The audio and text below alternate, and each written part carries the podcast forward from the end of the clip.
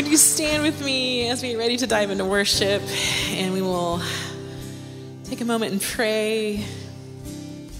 Just invite the Lord to continue to be in our midst this morning. Would you bow your heads with me? Lord, we do thank you so much for all the moms in the room, here on campus, up the patio, in the loft, those watching online. God, would you just bless them this morning? Would you fill their cup? Let them feel a little bit uh, spoiled today and loved on in just extra special ways for all the ways that they love us unconditionally every day of the year. and Lord, I do lift up anyone this morning who maybe this is a difficult day anyone whose heart is a little bit aching, maybe missing a mom who's no longer with us, or maybe have a strained relationship, whatever it might be, God, would you meet us in the midst? Be our loving Father this morning. Just welcome you to come into our hearts today, to fill us with your Holy Spirit, just to envelop us in your arms of love today. So we put our hope in you, Jesus, in your unfailing love for each and every one of us. So we come to worship you, to set our hearts, our attention, our affection on our Savior. In Jesus' name, amen.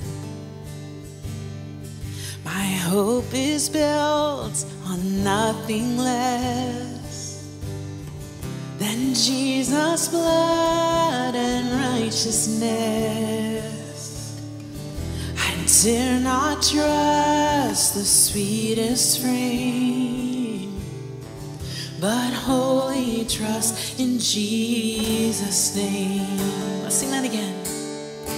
My hope is built on nothing less than Jesus' blood and righteousness. I dare not trust the sweetest frame, but wholly trust in Jesus' name. Christ alone, cornerstone, weak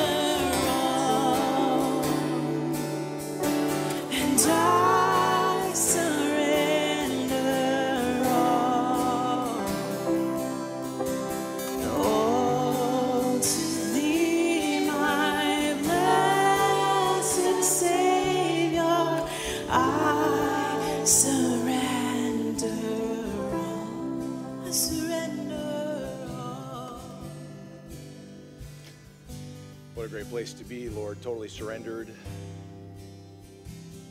Totally in need of you. Totally excited about you. Totally ready for you, Lord. God, I, I pray that we would see surrender as a place of strength, place of victory, a place of joy. God, I pray that we would let go of things that are burdensome to us, things that we can't control anyway, things that we're trying to control. God, I pray that uh, we'd be surrendered and uh, just excited about what you want to do today and let today's troubles be enough for the day, Lord. Bless the moms here today. Thank you so much for the immeasurable blessing that moms are to us, to our in our culture, in our community, in this church. We we honor you, Lord, and we thank you for our moms. And I, I pray as has already been prayed, Lord, that they would just feel blessed and just really enjoy the day today. And pray that we, the rest of us, would do a great job honoring and pampering and spoiling those mamas in our midst, Lord. And we just thank you, Lord. Thank you, Lord. Thank you for what you're doing. We ask, God, that you would speak to us now through this message in Hebrews chapter 11, Lord, that it would just be life giving, um, that it would be precisely what we need for the stuff that we're walking through and experiencing, Lord, that it would just be a fun, good, and helpful message, life giving message, we pray, Lord. In Jesus' name, Jesus' name. Amen. Amen. You can be seated. You can be seated. Welcome. Happy Mother's Day. Happy Mother's Day. Well, we're taking a break from our First Timothy study. So um, we're going to be in Hebrews chapter 11. We're talking about faith this week. Last week we talked about miracles in light of especially this new uh, building that we're, we've leased over at 102 West Branch. And uh, today we're talking about faith and how it activates everything in God's kingdom. Faith activates everything in God's kingdom. That's the title of our message, and it's the focus of our message, and it's really the reality of our faith as followers of the Lord Jesus Christ. I mean, think about it. We, we were saved by God because we put our faith in Him, in His ability to save us, to forgive us, to cleanse us, and to adopt us into His family. So by faith, we experience salvation, a new life in Him. And then by faith, we pray to this God that's invisible. We can't see Him, we can sense Him. And we know that he's real, and we know that his word is real, so we can sense something in our spirit that God is real, but he's invisible. And so by faith we pray, and then by faith we have great expectations of a great God. And I would say we need to have great expectations because we serve a great and powerful and all sufficient God. And so everything is activated in Christianity, in God's kingdom, by faith. Without faith, we're going to read here in just a little bit or talk about without faith, it's impossible to please God. And we need to believe that He's a rewarder of those who diligently seek Him. So we're going to talk about how faith activates everything in God's kingdom, and we're going to answer the question what is biblical faith? What does that look like? And hopefully, at the end of the message, we're going to have some clarity about faith and what that means for our lives because it's, it's not something that just um, a select few experience or are expected to operate in. It's actually for the church. Every one of us, young, young and old, everybody's expected to operate by faith. And we see that in the Old Testament as we look at he, heroes of faith. And as we're continuing to teach, we're going to see God's example uh, through these heroes of faith. And we we, can actually read about them and then mimic and, and copy their behavior and become the people that God has called us to be. So, what is biblical faith? Hebrews 11 1 says this faith shows Faith shows the reality of what we hope for. It is the evidence of things we cannot see. Hope for, cannot see, both invisible. Faith is the reality of those things. Faith shows us the reality of what we hope for. It is the evidence of things we cannot see. The Living Bible paraphrase says this in Hebrews 11 1. It says, What is faith? It is the confident assurance and this is the kind of uh, attitude that we should have before the living God this confident assurance as we walk this life of faith that God is up to something and He's going to do something in us and with us and through us. It is the confident assurance that something we want is going to happen. So, if you ever been in the place, I know you have, if you've been walking with the Lord for even a day or a week or a month or 10 years or 50 years, God puts something of vision within us that requires faith. Maybe, maybe you're praying for a relationship, maybe you're praying for a family member, maybe you're praying for resources, maybe you're praying for a job. Whatever it is, God has placed something in us that allows us to operate in this place of faith. We're saying, God, I don't know how this is going to happen. I think about the people of Israel coming out of Egypt after slavery, and there was no path before them. They come up against the sea, and there. So God, the scripture says, made a way where there was no way. There is no path forward until God opens up the sea and gives us the path forward. What is faith? It's the confident assurance that something we want is going to happen. It is, the certain, it is the certainty that what we hope for is waiting for us, even though we cannot see it up ahead. Someone said, A weak faith. A weak faith is weakened by predicament and catastrophes, whereas a strong faith is strengthened by them. So, where's your faith today? Is your faith strengthened by difficulty, by challenges in your life, or is it weakened? I would say that God wants to strengthen your faith on every level. Now, like most of us, we have faith in some areas of our life, but not so much in other areas of our life. Some areas we have just like either no faith or just a very little bit of faith. If, if we even have a mustard seed of faith, we can do amazing things. We move mountains, the scripture says.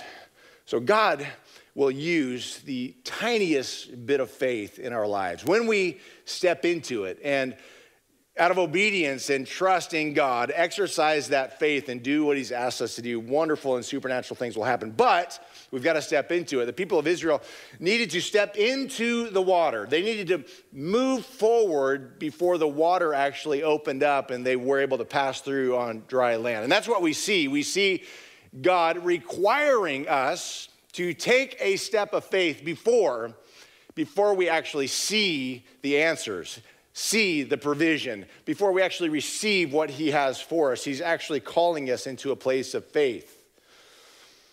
A weak faith is weakened by predicament and catastrophes, whereas a strong faith is strengthened by them. Through their faith, verse 2, Hebrews 11, 2, through their faith, the people in days of old earned a good reputation. There's something about the kingdom of God, when we see people within the kingdom of God exercising faith, they earn a good reputation. Why? Because they're they're doing stuff for God. They believe God and they're actually stepping into the, His supernatural plans for their life. And so we honor and we esteem those who have faith because it's those people with faith who are doing the things that God has called them to do. But listen, it's not for special people, it's for all of us. God has called all of us to be people of faith so that we might step into those supernatural plans that He's called us to. So, whatever it is that's stirring within your life, within your soul, begin to step into it, even if you've only got a little bit of confidence. We, as we thought about 102, we've been thinking about for months. Oh when I say 102, that's the new worship space over there. So just for ease of saying that, we, we're going to call it 102 for now. But it's the new worship space. When we started thinking months ago, probably more than months ago, maybe over a year ago, we started thinking about what, where do we grow from here? What do we do from here? What, what's next for us? And so we started looking at spaces. We looked at a few spaces. There's a space over here, it's just too small for us. And then this space at 102 came available. And we thought, well, this is, this is kind of impossible. I mean, we, we can't afford it. It's going to take a ton of money for renovations. It's really, it's not doable. But, but we begin to exercise just a little bit of faith. And so I made a phone call and I called Doc, uh, Doc John Hayashi. I said, John, I said, we'd like to look at your space. We're a church. We'd like to make it a worship center. What do you think? He said, yeah, come on down. We'll take a look at it. He said, he said, it's no problem. The city's going to let you in there. I said, okay, well, we'll see what happens. So I called the city, and the city said, nope. the city said, we're not allowing any new churches in the downtown village core. I said, is that legal? And they said, I think so. I said, Well, it's actually illegal because I had a letter in my possession from uh, an attorney from Pacific Justice Institute who wrote me a five page letter citing law and, and uh, other cases where the courts overturned a decision to prohibit churches from being in downtown village core area type areas. And so I said, Hey, uh, Patrick, this is one of the planners down in the village or in the city. I said, Hey, can I send you this letter that I have from my attorney? He said, Yeah, send it over. This was a Friday. He said, Send it over. I said, and, and, and we'll have our city attorney tech, you know, take a look at it. So I sent it over to him on Friday afternoon. Monday morning, I get a letter back from the, uh, the city of Arroyo Grande, and they said, Hey, your attorneys with PJI, Pacific Justice Institute, are accurate in their assessment of this space. We are ready to move forward. All you need is a uh, just a use permit, uh, and we can accommodate your needs in the village. So, what seemed impossible, God, through a five page letter from an attorney, turned around and made possible for us. But then we're thinking, can we afford it? Can we move forward? But by God's grace, we've just begun to take steps in that direction. And so when I said that God never really shows you the picture until you step into it, God has begun to show us the picture. So I was, um, uh, I got a bid for, because we have to put fire sprinklers in that building over there. And uh, the, out, the underground, so we, this, you have to tie into the city's water main. It's a big deal. You have to cut into the streets and sidewalks and all that sort of thing. So it was a big deal. A friend of mine gave me a price of $30,000 for that job. And this is a friend of mine. So he was like, hey, this is the good guy price. It's $30,000. So I'm like, oh, kind of lamenting the price and wondering where that money's going to come from. And then I'm talking in a circle of friends after church last Sunday, and a guy who I know does underground work uh, said, hey, I do that kind of work. I said, You, you do that kind of work? I, I know you do underground stuff, but I didn't realize you do that kind of work. And he said, Yeah, that's actually what we do most of the time. We do that kind of work. We tie into the city's water main and we, we put in check valves and that sort of thing. He said, I'll just do it. I'll just take care of it for you. So I called him up a couple days later and I said, Hey, what did you mean when you said I'll just do it? I said, How much is this going to cost us? He said, Well, have I ever charged you for anything in the past? And the answer is no, he's never charged us for anything in the past. So we'll probably have to buy some you know, you know, materials and that sort of thing. But that went away. Um, it, I needed, we need a ton of electrical work done in the space. And so I'm um, at the space at 102 on Friday, and I decided to walk over to Village Grill for a sandwich. I get a big old burger with greasy, all kinds of goodness on it. So while I'm over there, I run into a guy and his family from the church, and he said, Hey, do you need any electrical work done at the, at the new building? I said, Yeah, but it's big commercial stuff. It's going to require a ton of work. Are you up for that kind of work? He said, We do it all the time. It's no big deal. He said, well, I'll just, me and my son will go in there and we'll just do it. We'll just do it. So the electrical's taken care of.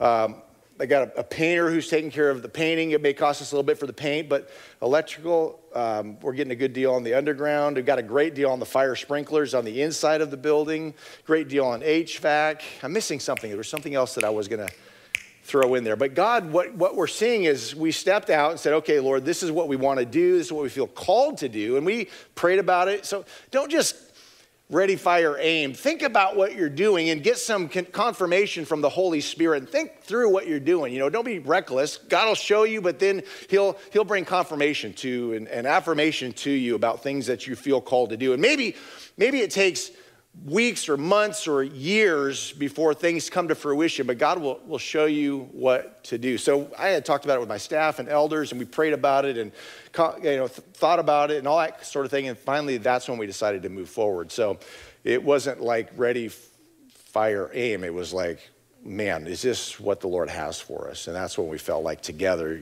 unified, that we feel like the Lord's got this for us. So through their faith, the people of old, in days of old, uh, earned a good reputation. By, by faith, back to Hebrews 11:3, by faith we understand that the entire universe was formed at God's command. The, the entire universe was formed at God's command. That what we now see did not come from anything that can be seen. So often what we do is we, we hear in our spirit, all right, so don't, don't allow your head to get in the way of what God is saying in your spirit. Now, God has given us a brain and we think through everything and we budget for stuff and we figure stuff out. But don't let your head get in the way of what, what God is speaking to you in your spirit. Because we know what happens in your head. I talked about this last week, I think. In your head, you argue with God. Um, in your head, you are fearful, anxious, nervous. You can't see it. In your head, you're disobedient to God, but in your spirit, when you know in your soul, like in your guts, that God has called you to do something and you step into it, that's where the victory comes. That's where the provision comes. That's where God shows up with amazing miracles when we just, with that mustard seed of faith, step into it. Listen, if He can speak the universe into existence by the, the word, by just speaking it, often what we'll do is we'll look at the raw material of our lives our ability, our resources, what we can do in the natural, and we dismiss everything that God wants to do. We're like, I know, God, you probably want to do this, but I don't got the money, I don't got the time, I don't got the ability, I don't, I've, it's, I don't have any of that. You say, well, what if I'm calling you to it? What if I've got plans for you and purpose for you? He speaks the universe into existence by his words. I think he can take our rough raw materials or our absent raw materials and do something wonderful with it. He wants to do that with our lives personally, in our families, and with our church. By faith, we understand that the entire universe was formed at God's command, that what we now see did not come from anything that can be seen. Verse 4 it was by faith that Abel brought a more acceptable offering to God than Cain did. Abel's offering gave evidence that he was a righteous man, and God showed his approval of his gifts. Although Abel is, although Abel is long dead, he still speaks to us by his example of faith. He's long dead, but we're still talking about Abel and his faith. Let's look at the story about Cain and Abel in Genesis chapter 4. Some of the slides are messed up. We're going to go into Genesis now, but then we're going to go back to Hebrews. I think some of them say Genesis when they should say Hebrews. I'll try to keep you up to speed on that. Here we go. Genesis chapter 4, verses 1 through 5. Now, Adam had sexual relations with his wife Eve, and she became pregnant. When she gave birth to Cain, she said, With the Lord's help, I have produced a man. Later, she gave birth to his brother and named him Abel. When they grew up, Abel became a shepherd while Cain cultivated the ground. When it was time for the harvest, Cain presented some of his crops as a gift to the Lord. The ESV says in verse 3 In the course of time, Cain brought to the Lord an offering of the fruits of the ground. So it seems like from the context of what we're reading about because Hebrews 11 is all about faith, people's exercise of faith in the scripture. And so, in that context, through that lens, we need to interpret what is happening here with Cain and Abel. I think, and it seems from the text, that Cain brought an offering, but he brought it in his own timing, and he brought it seems, whatever is left over from his crops. So he brought his offering, but it was in his own timing, and whatever was left over from his crops. It says he brought some of his crops. Abel, on the other hand, brought the best portion of the firstborn lambs from his flock. So Abel brought the first and the best it appears that Cain brought, whenever he felt like it, whatever was left over. Genesis 4 4 says, Abel also brought a gift, the best portion of the firstborn lambs from his flock. The Lord accepted Abel and his gift, but he did not accept Cain and his gift. This made Cain very angry and he looked dejected. Abel brought his first and best. Cain brought, whenever it was convenient for him, whatever was left over. That's the difference, and that's why God received Abel's offering and he did not receive Cain's offering. We either bring God the best and the first, or we bring God our leftovers. There's no middle ground there. We either bring God the best and first, or we bring him our leftovers, and we see how it worked out for Cain and Abel. This story is highlighted in the Hall of Faith because it's a story about faith. It was Abel's faith that allowed him to bring his first and his best. He wanted to honor God by faith with his first and his best. He wanted to make sure God was honored and worshiped with his giving before he did anything else. It seems like Cain's offering was given once everything else was kind of taken care of. Whenever he kind of felt like it, he gave his offering, whatever it was that was left over. Abel's offering was given in faith, Cain's gift was given as a leftover. God accepted Abel's offering and rejected Cain's. Essentially, Abel's offering was given by faith, Cain's was not. So when we ask you to give toward a project like this or whatever, we want it to be done out of faith. In fact, the Bible says a, he, he desires a joyful giver. So hold on to your resources until you're ready to give it joyfully. And then give whatever you want to give as the Lord leads. Uh, I believe uh, 10% is the beginning. Um, some would argue that's an Old Testament principle. I think it's a through and through principle. Um, so give whatever the Lord would ask you to give. We're selling chairs and squares. Not really selling them, but that's, that doesn't sound right. We're, we got chairs and squares available for this new space. So a chair is a chair, and a square is a square, square footage of flooring. So that's kind of what we're we're giving people an opportunity to enter into this program, this this process, this faith process by buying a chair and a square. So we have this gal in our church who uh, said, I want to buy not only for me, but I want to buy for my kids and my grandkids who attend the church. So I think there's six of them. So she bought six chairs and six squares. So I thought, what a great idea. I've got a clan of 12 here, so maybe I'll buy 12 squares and 12 chairs for my clan. And I had this idea, and then I shared it with Jolene, and I haven't gotten your read on that yet. Well, we'll talk. We'll talk. That's just an idea. We'll talk. The idea is to eh, create opportunity for all of us to enjoy what God has called us into. This is the beauty of God in his kingdom is he actually invites us people into his kingdom work so that we can be blessed through the process and grow in our faith through the process and somebody said, you know, if we buy a chair do we get our name on it? And no.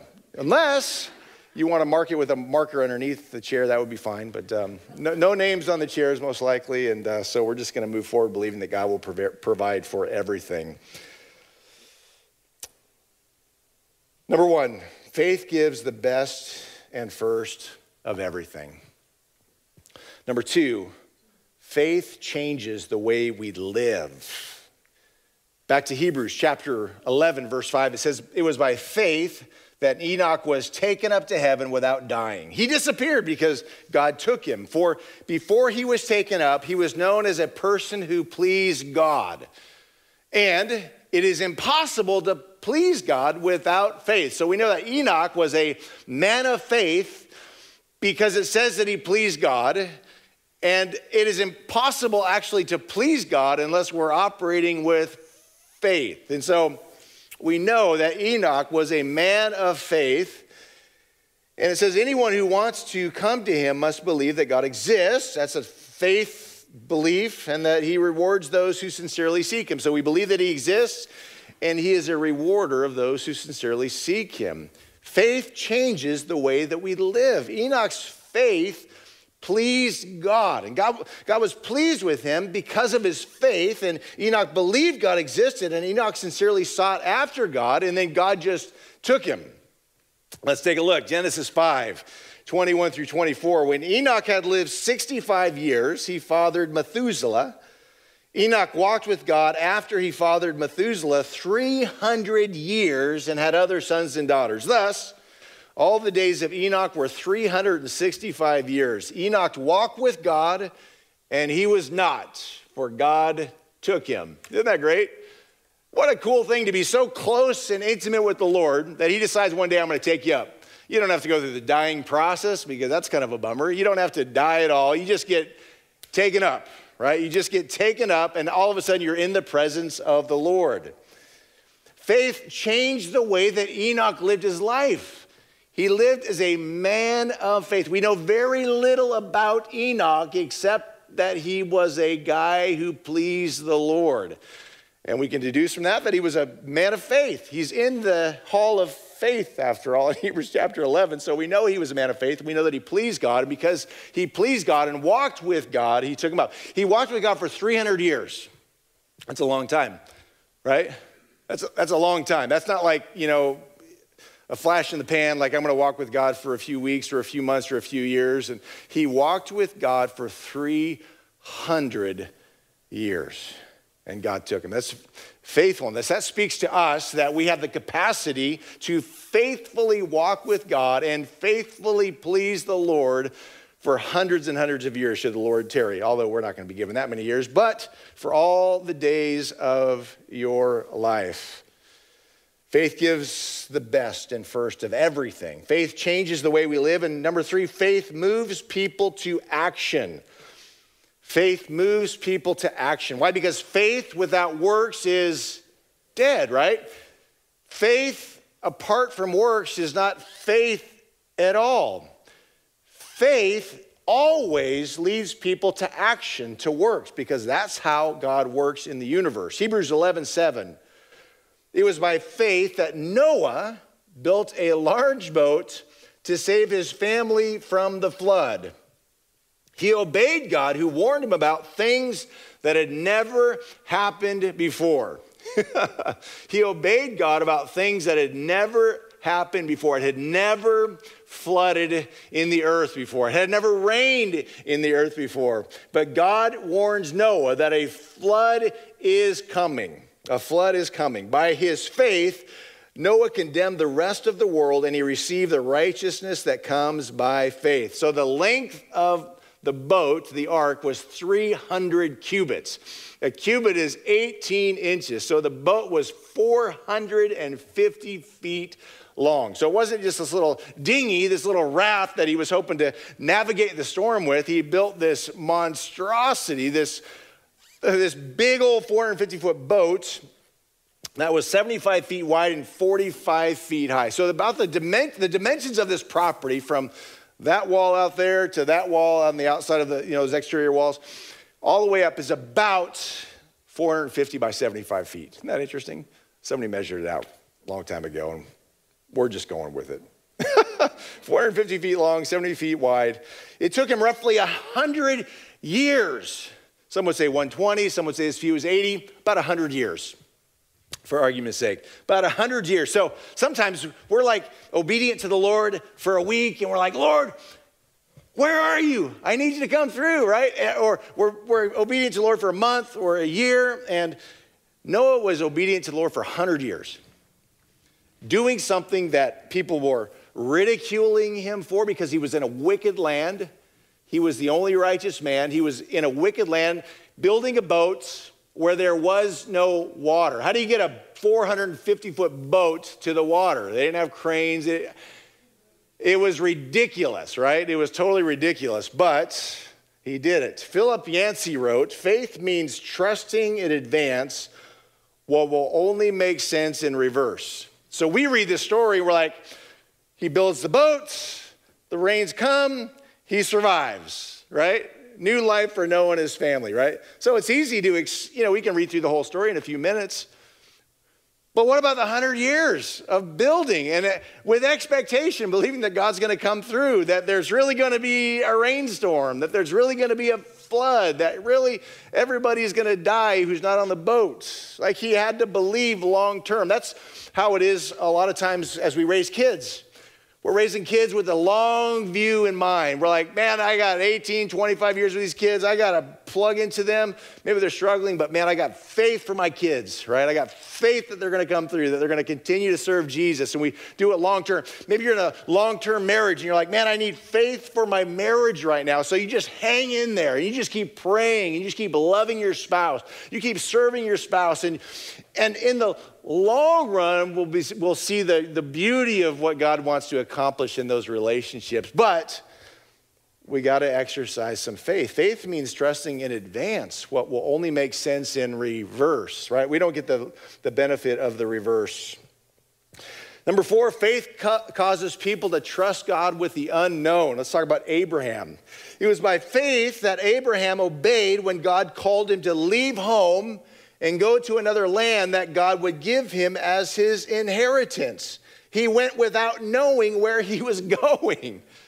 So he's leaving his home as a 75 year old dude with a 65 year old wife going somewhere that the Lord would show him, but he would live there as a man of faith. And even when he reached the land God promised him, he lived there by faith. For he was like a foreigner living in tents. And so did Isaac and Jacob, who inherited the same promise. Faith causes people to trust God with the unknown. Elisabeth Elliot said, True faith goes into operation when there are no answers. Have any unknowns in your life? We've all got unknowns. Like, Lord, am I going to wake up in the morning? We believe by faith that we're going to wake up in the morning, right? Unknown, no. Am I going to get my, am I going to get my next breath? By so much of life is about faith in the unknown. Oh, there it is. Good. Okay, it came. Oh, there it is again. Okay, good, good. We're not guaranteed that next breath. God gives us the next breath, or He doesn't. But by faith we believe, and by faith we move forward. And, and when He's ready to give us our last breath, then we, by faith, move forward in, into eternal life with Him. And, and God's good and God's faithful. True faith goes into operation when there are no answers. Hebrews 11:10 says Abraham was confidently looking forward to a city with eternal foundations, a city designed and built by God. Number, number five, faith keeps people focused on heaven. Faith keeps people focused on heaven. Abraham, he didn't care where God called him because that's not his end game. God's end, end game for Abraham was eternity, was with Abraham would spend eternity with the Lord. So tell me where tell me to go wherever, it doesn't matter. I'm here on this earth for a short time and then I'm with you. So tell me to go wherever. It doesn't matter, right? Because the end game is eternity. His focus was eternity, his focus was on what God had for him. Faith keeps people focused on heaven. Abraham's focus was heaven. His faith in God freed him to live for God in the earth because his main focus was not earthly but heavenly. When our main focus is earth and earthly things, earthly relationships, possessions, when our main focus is the earth, we can't be freed up to do the, the eternal things, the heavenly things that God has called us into. So God is always trying to pry our hands off of temporal things, right? He's always trying to pry our hands loose of things that we can't control anyway. we can't control most of our life. And so God's trying in his wisdom to get us to loosen our grip and to trust him so that we can be freed up to do what God has asked us to do. Some are so focused, maybe only focused on earthly things, that they are bound up, bound up and afraid to trust God and live with an eternal perspective. If you're bound up and afraid, you're living with a temporal perspective. That's just the reality. If you're bound up and afraid, you need to shift your focus. Allow God to tell you whatever He wants to tell you, to move you wherever He wants to move you, to direct wherever He wants to direct you, because you're living for the King. And ultimately, this is just a this is just a blink in eternity. This time, it's just a, it's it's over in a blink. Over. We were looking at pictures last night. We were celebrating my son's 29th birthday, and we were looking at pictures, and we said, "What were we doing 29 years ago?" And now here we are 29 years later. All of those kids that we were having are all grown up. It's just been a blink. 31 years of marriage, just life. Just, we're in May 2021. We're in 2021, 2020. May. we could be in 2022 already by now. I don't know. It just goes so quick. Verse 11, it was by faith that even Sarah was able to have a child, though she was barren and was too old. Again, we, we take a, a personal inventory of our lives and say, I'm, I, I'm barren, God, I've never had kids, and I'm too old. Barren and too old. She was, Sarah was 90 years old when she had her first kid, 90. Got the promise at 60, 65 years old. 25 years later, she has her first. I think I got the math right on that. Sarah was 90 and Abraham, Abraham was 100 years old when Isaac was born. She believed that God would keep his promise. She believed that God would keep his promise. And so a whole nation came from this one man who was as good as dead. a nation with so many people that, like the stars in the sky and the sand on the seashore, there is no way to count them. Number six, faith allows people to believe for the impossible. What does God ask you to believe for? What's the impossible that God has asked you to believe for? Is he given you a, a, a, has he burdened you with a dream for your life, for your family? What has God asked you to believe for? The impossible that God has asked you to believe for. For years, uh, decades, over a decade, I've wanted to have a training location, a seminary location here between LA and the Bay. Because if you want to go in a seminary, you have to go to LA or the Bay, and that's really your only options inside the state of California. So I've always wanted, for more than a decade now, I've wanted to have a place on the Central Coast for people to be trained for the ministry. So we've attempted to do things over the years, just kind of dipping our foot in the, our toes in the water. So we've had, you know, Bible School on Wheels, which is a certificate program where I think you go through 10 classes and you get a certificate. Uh, we're still operating those classes. They're great classes. We also just now are launching, um, it's called a Certificate in Life Development course, uh, certificate program through Western Seminary. And so it's a four class seminary level uh, without all the homework. I mean, there's still a little bit of homework, but it's not for credit, so it's not all of the extra, you know, book reading and writing papers and that sort of thing. So, but it's a it's a four class certificate program. But my long term goal is to offer a full blown seminary experience here on the Central Coast. So, my plan is in the fall God willing, I'm going to start a, another master's program, do a master's in applied biblical leadership with Western Seminary, with the end goal of either getting a doctorate in ministry or a PhD so that we can offer Western seminary courses or some kind of seminary courses here for credit so that I would allow people to get trained, equipped, and released into the ministry. I haven't shared that with very many people, but that's what I am just praying for and I feel in my soul that God wants to do here on the Central Coast. You know, you know, it's been, it won't leave me. It's, is stuck with me for more than a decade. Uh, So I, am just believing that God's going to open the door for that. What is, what is God speaking to you? What is God speaking to you? Faith allows people to believe for the impossible. Verse 13, as we wrap up here, all these people died still believing what God had promised them. They did not receive what was promised, but they saw it all from a distance and welcomed it. There may be some things that you, you've got, that God has put within you that you're to partner with, but you won't see in your lifetime. But future generations will.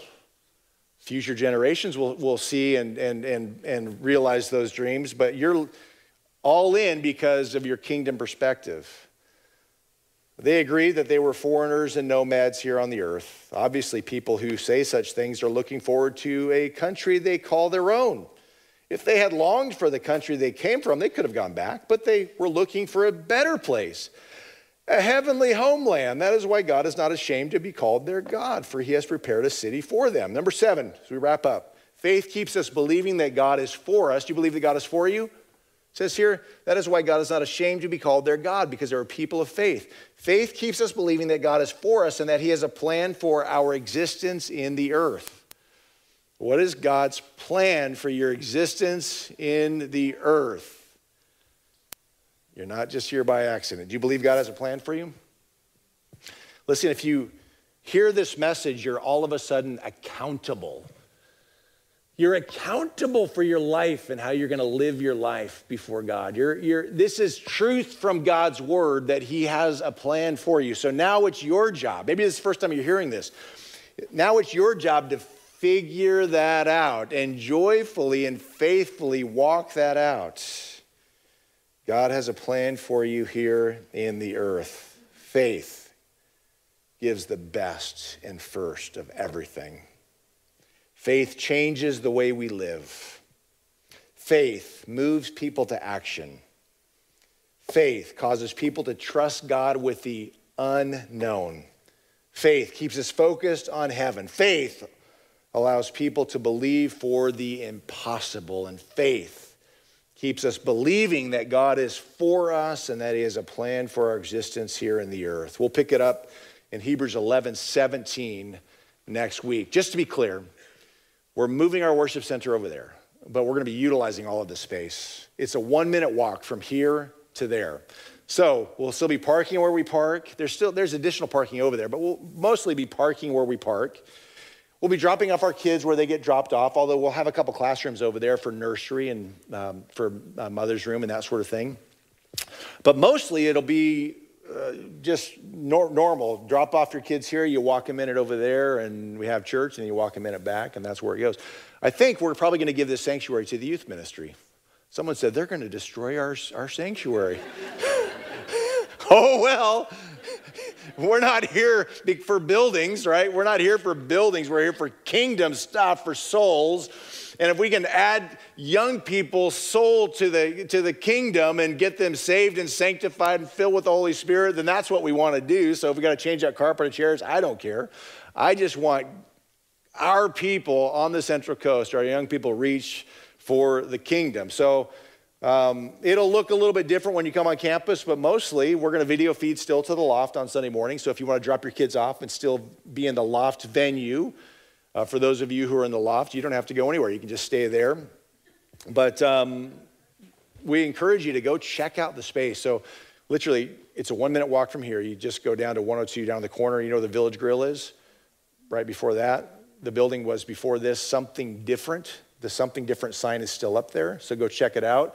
We spent all day long yesterday demoing the building, taking out walls and all kinds of stuff. And uh, we took seven dump trucks or seven dump trailers full of stuff out of there yesterday. So it's really coming together. So, with that, let's go ahead and stand up. With that, let's go invite the worship team.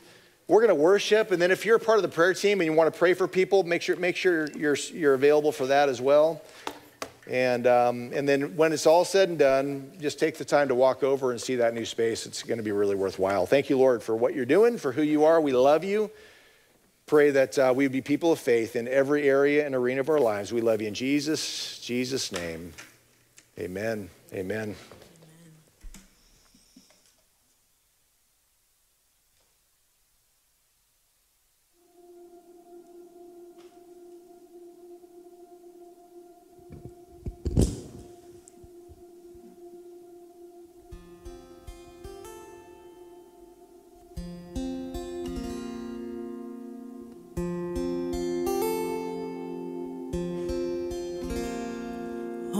these pieces, broken and scattered, in mercy gathered, mended and whole, empty handed, but not forsaken, I've been set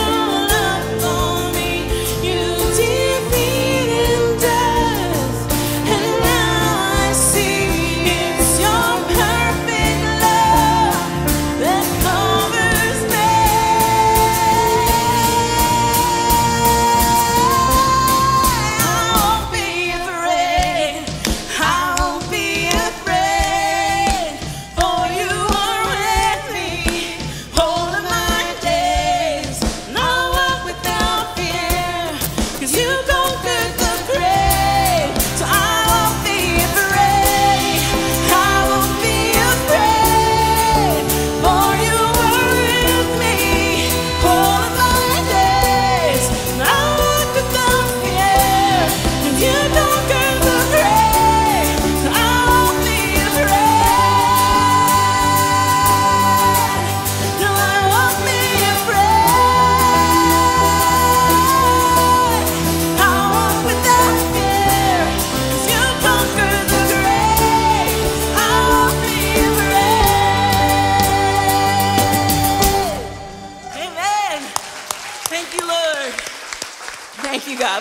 Jesus. We give you our hearts this morning. Would you bless us throughout this week and remind us that you are faithful, Lord, that you are always with us every step of the way. And so we look to you, Jesus, for those leaps of faith. God, would you remind us? that you are carrying us, that you cover us under the shadow of your wing. You provide for our needs. God, you give us those mercies that are new for each day. And so thank you for meeting us here this morning in this hour. We love you and give you our hearts. In Jesus' name, amen. Amen. Well, happy Mother's Day. Hope you enjoy the rest of your day. If anyone would like some prayer this morning, we have um, prayer team that would love to pray with you. So feel free to head on forward. Some folks will meet you here. Otherwise, say hello to somebody and have a beautiful day. We'll see you next week.